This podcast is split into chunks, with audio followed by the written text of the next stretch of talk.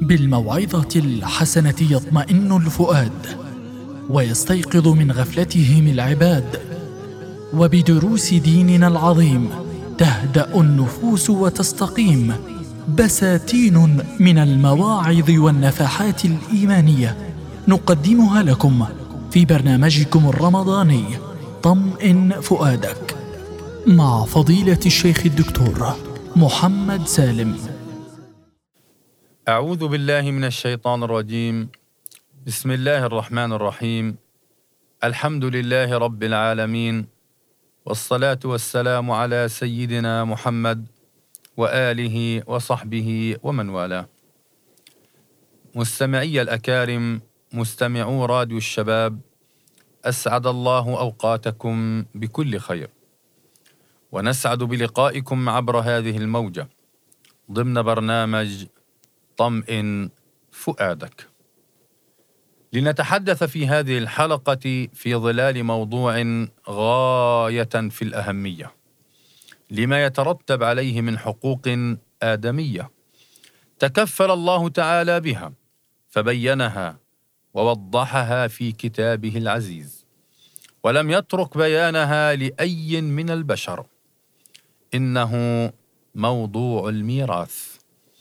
ومعنى الميراث أو التركة ما يخلفه الميت وراءه من مال أو متاع أو عقار أو غير ذلك مما اكتسبه في حياته.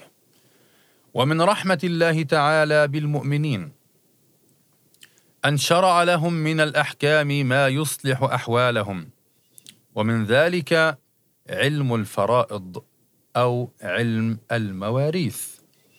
القائم على توزيع تركة المتوفى لكل مستحق حسب موقعه من المتوفى المورث وحسب حاجته إليها. وقد جاءت أحكام الميراث في القرآن الكريم دقيقة حكيمة عادلة يستحيل على البشر أن يأتوا بأحسن منها.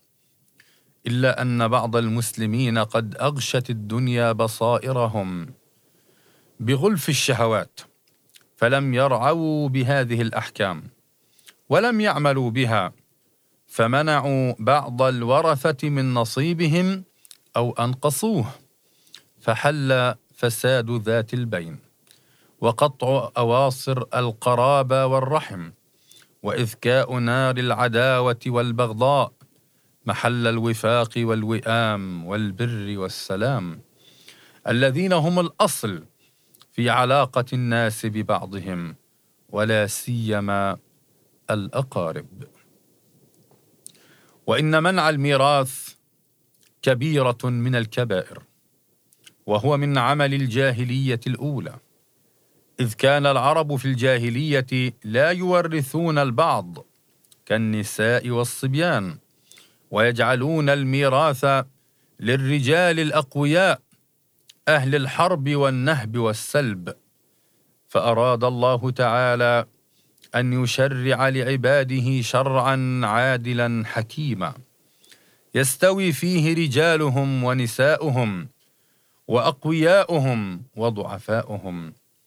قال تعالى للرجال نصيب مما ترك الوالدان والاقربون وللنساء نصيب مما ترك الوالدان والاقربون مما قل منه أو كثر نصيبا مفروضا وان اكل الميراث أكل لأموال الناس بالباطل. وقد نهانا الشرع الحكيم وحرم علينا هذا حيث قال الله تعالى ولا تأكلوا أموالكم بينكم بالباطل. وأخبرنا النبي صلى الله عليه وسلم أن من أكل الحرام حرم به من الجنة. حيث قال عليه الصلاة والسلام إنه لا يربو لحم نبت من سحت أي من حرام إلا كانت النار أولى به. وقال صلى الله عليه وسلم لا يأخذ أحد شبرا من الأرض بغير حقه إلا طوقه الله إلى سبع أراضين يوم القيامة. يا لطيف يا لطيف ما أعظم ما أعظم هذه الفريضة الميراث. وما أعظم عقاب من تنكرها أو جحدها أو أنقصها أو منع الناس من حقوقها. وقد جاءت العناية بالورثة. عن سعد بن أبي وقاص رضي الله عنه قال كان رسول الله صلى الله عليه وسلم يعودني عام حجة الوداع من وجع اشتد بي. أي كان يزوره لعلة مرض كانت في سعد رضي الله عنه. قال فقلت إني قد بلغ بي من الوجع وأنا ذو مال. ولا يرثني ولا يرثني إلا ابنه. أفأتصدق بثلثي مالي؟ قال لا. فقلت بالشطر أي بالنصف. فقال لا. ثم قال الثلث والثلث كبير أو كثير. إنك أن تذر ورثتك أغنياء خير من أن تذرهم عالة يتكففون الناس. وإنك لن تنفق نفقة تبتغي بها وجه الله إلا أجرت بها. حتى ما تجعل في في امرأتك. انظروا أيها المستمعون الأكارم إذا كان الإسلام يحث المسلم على عدم التصدق بكل ماله من أجل أن يبقى المال للورثة فكيف يقبل بعضنا بعض المسلمين أن يمنع أحدا من نصيبه من الميراث. والإسلام يدعونا إلى أن نعطيهم أن نعطيهم فهذا هو حقهم.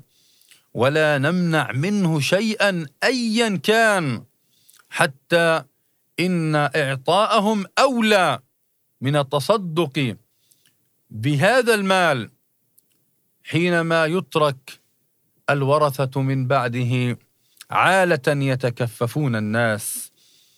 وجاء في التحذير من تفضيل الاولاد أحد الأولاد على إخوته. بعض الناس يخص أحد أولاده على غيره منهم. فيقول النعمان ابن بشير قال نحلني أبي نحلا أي أعطاني عطية أو وهبني هبة. نحلني أبي نحلا ثم أتى بي إلى رسول الله صلى الله عليه وسلم ليشهده. فقال أي النبي صلى الله عليه وسلم أكل ولدك أعطيته هذا؟ اللي أنت وهبته للنعمان. أعطيت مثله لكل أولادك؟ قال لا. قال ألا أليس تريد منهم البر مثل ما تريد من ذا أي من هذا؟ قال بلى. قال فإني لا أشهد. قال فإني لا أشهد. وقال ابن عون فحدثت به محمدا فقال إنما تحدثنا أنه قال قاربوا بين أولادكم. نقارب بين أولادنا. ولا نفرق بينهم لأن عطية أحدهم دون الآخر إنما هو تفرقة بين الأولاد. ولقد تعددت صور منع الميراث ومنها منع الأخوات من الميراث. البعض من الذكور يمنع الإناث المستحقين للميراث. عبر صور متعددة. منها تخصيص شقة لهن في محل التركة بدعوى اللجوء إليها عند الحاجة. يعني ما بيعطي أخواته الميراث وبيقول لهم إنه إيه هذه الشقة إلكم. لو الواحدة البنت حردت لو طلقت لا حول ولا قوة إلا بالله. يا أخي أعطي أختك حقها من الميراث. ولا تمنع منه شيئا ولا تتذرع.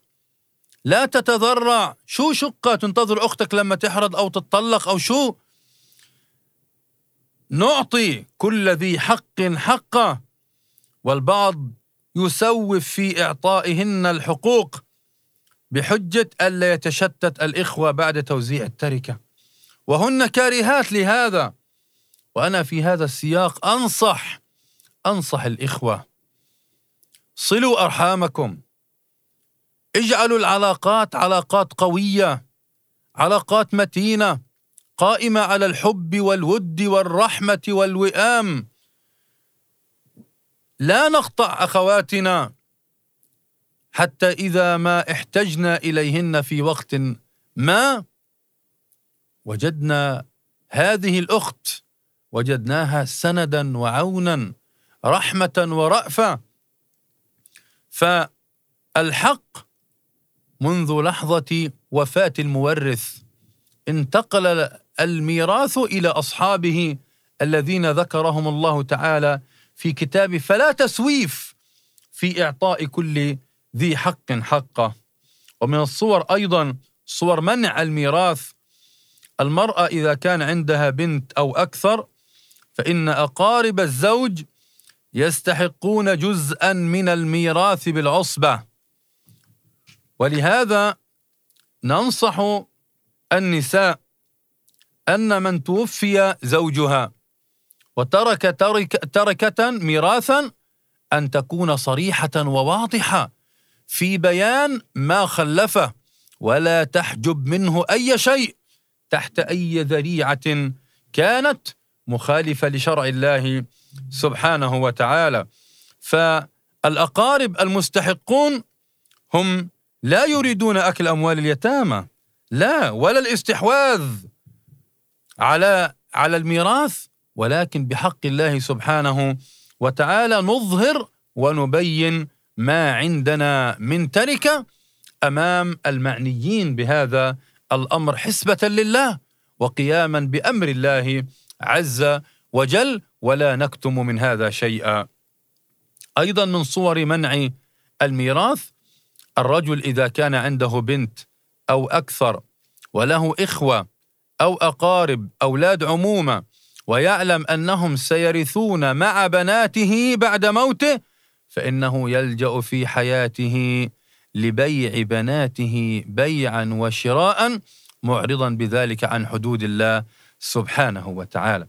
بعض المورثين وهم أحياء يكتبون عقود بيع شراء زائفة لا أصل لها لا يوجد فيها دفع مقابل.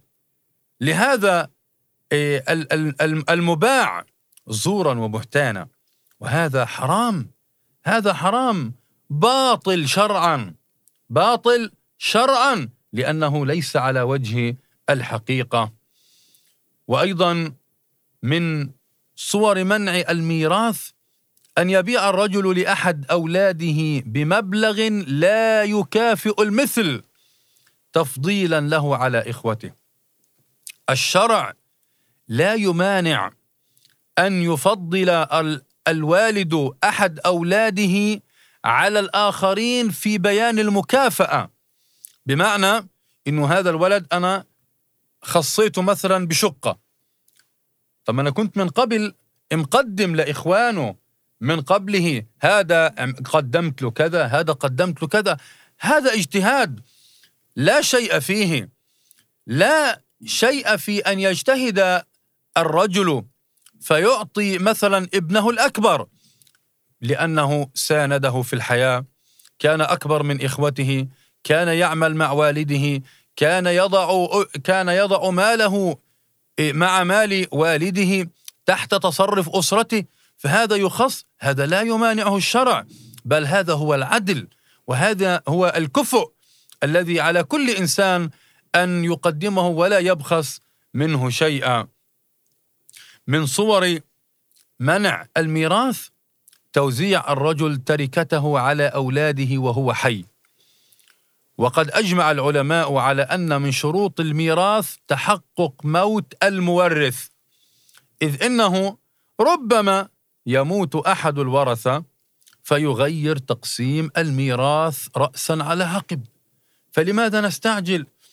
أو أن هذا الرجل ربما يتزوج من زوجة أخرى فهذا أيضا يغير ولا سيما إذا كان في زوجة جديدة اذا في الميراث بده يختلف. في اليوم خلف منها أنجب منها ذكورا أو إناثا يتغير وضع الميراث عما كان قبل أن يتزوج. فيكون أولاده الكبار قد استحوذوا على الثروة كلها وجار على أولاده الصغار. لذا لا نوزع التركة في الحياة. وهنا أقول خطأ يقع فيه كثير من الناس الذين يوزعون أموالهم وهم أحياء. فيجعلون للذكر مثل حظ الأنثيين. وهذا خطأ. للذكر مثل حظ الأنثيين من الميراث بعد الوفاة. أما إذا قدم المال في الحياة فهو عطية فهو هبة ولا فرق بين الإبن والبنت في الهبات والعطايا. وإلا أصبح التحو... أصبح التفريق بين بين الأولاد ذكور وإناث. أيضا من صور منع الميراث رجل يمنع ولدا من أولاده لأنه عاق. فيأتي فيقول هذا ابني اسمعش كلامي هذا عاق هذا كذا كذا فأنا لن أعطيه من الميراث وهذه وصيتي في هذا الموضوع. هذا لا يجوز. وهذا من المحرمات. فمن عصى الله تعالى فيك من عصى الله تعالى فيك فأطع الله تعالى فيه. فمعصيته على نفسه وطاعت وطاعتك لك. فعقوق الابن لأبيه أو أمه لا يمنعه من من الميراث. أخي الكريم أختي الكريمة لنتقي الله تعالى في الأمور كلها ومنها توزيع الميراث على مستحقيه وفق شرع الله تعالى. فهذا أسلم لنا عند الله تعالى وأطهر. أدي الأمور في الميراث على وجهها الذي أراده الله تعالى. وطمئن فؤادك. والسلام عليكم ورحمة الله تعالى وبركاته.